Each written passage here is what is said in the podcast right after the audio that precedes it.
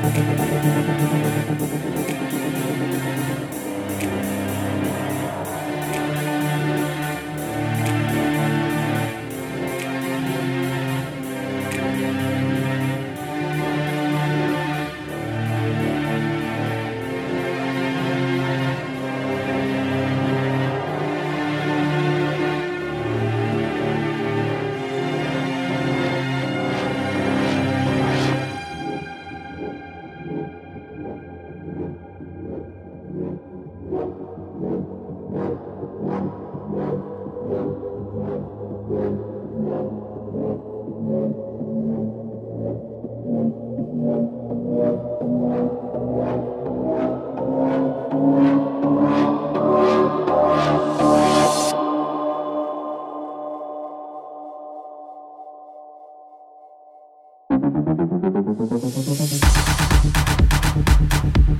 you.